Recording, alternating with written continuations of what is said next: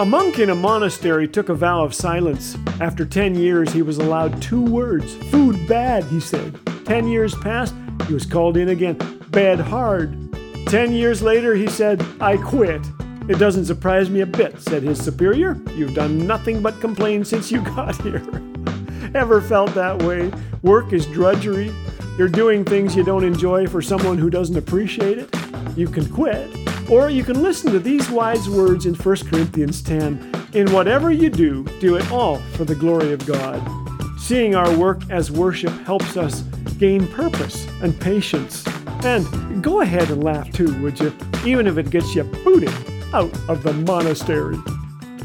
This is Laugh Again with Phil Callaway. If you'd like to hear the regular daily program or discover all things Laugh Again, visit us at laughagain.ca. Laugh Again, truth bringing laughter to life.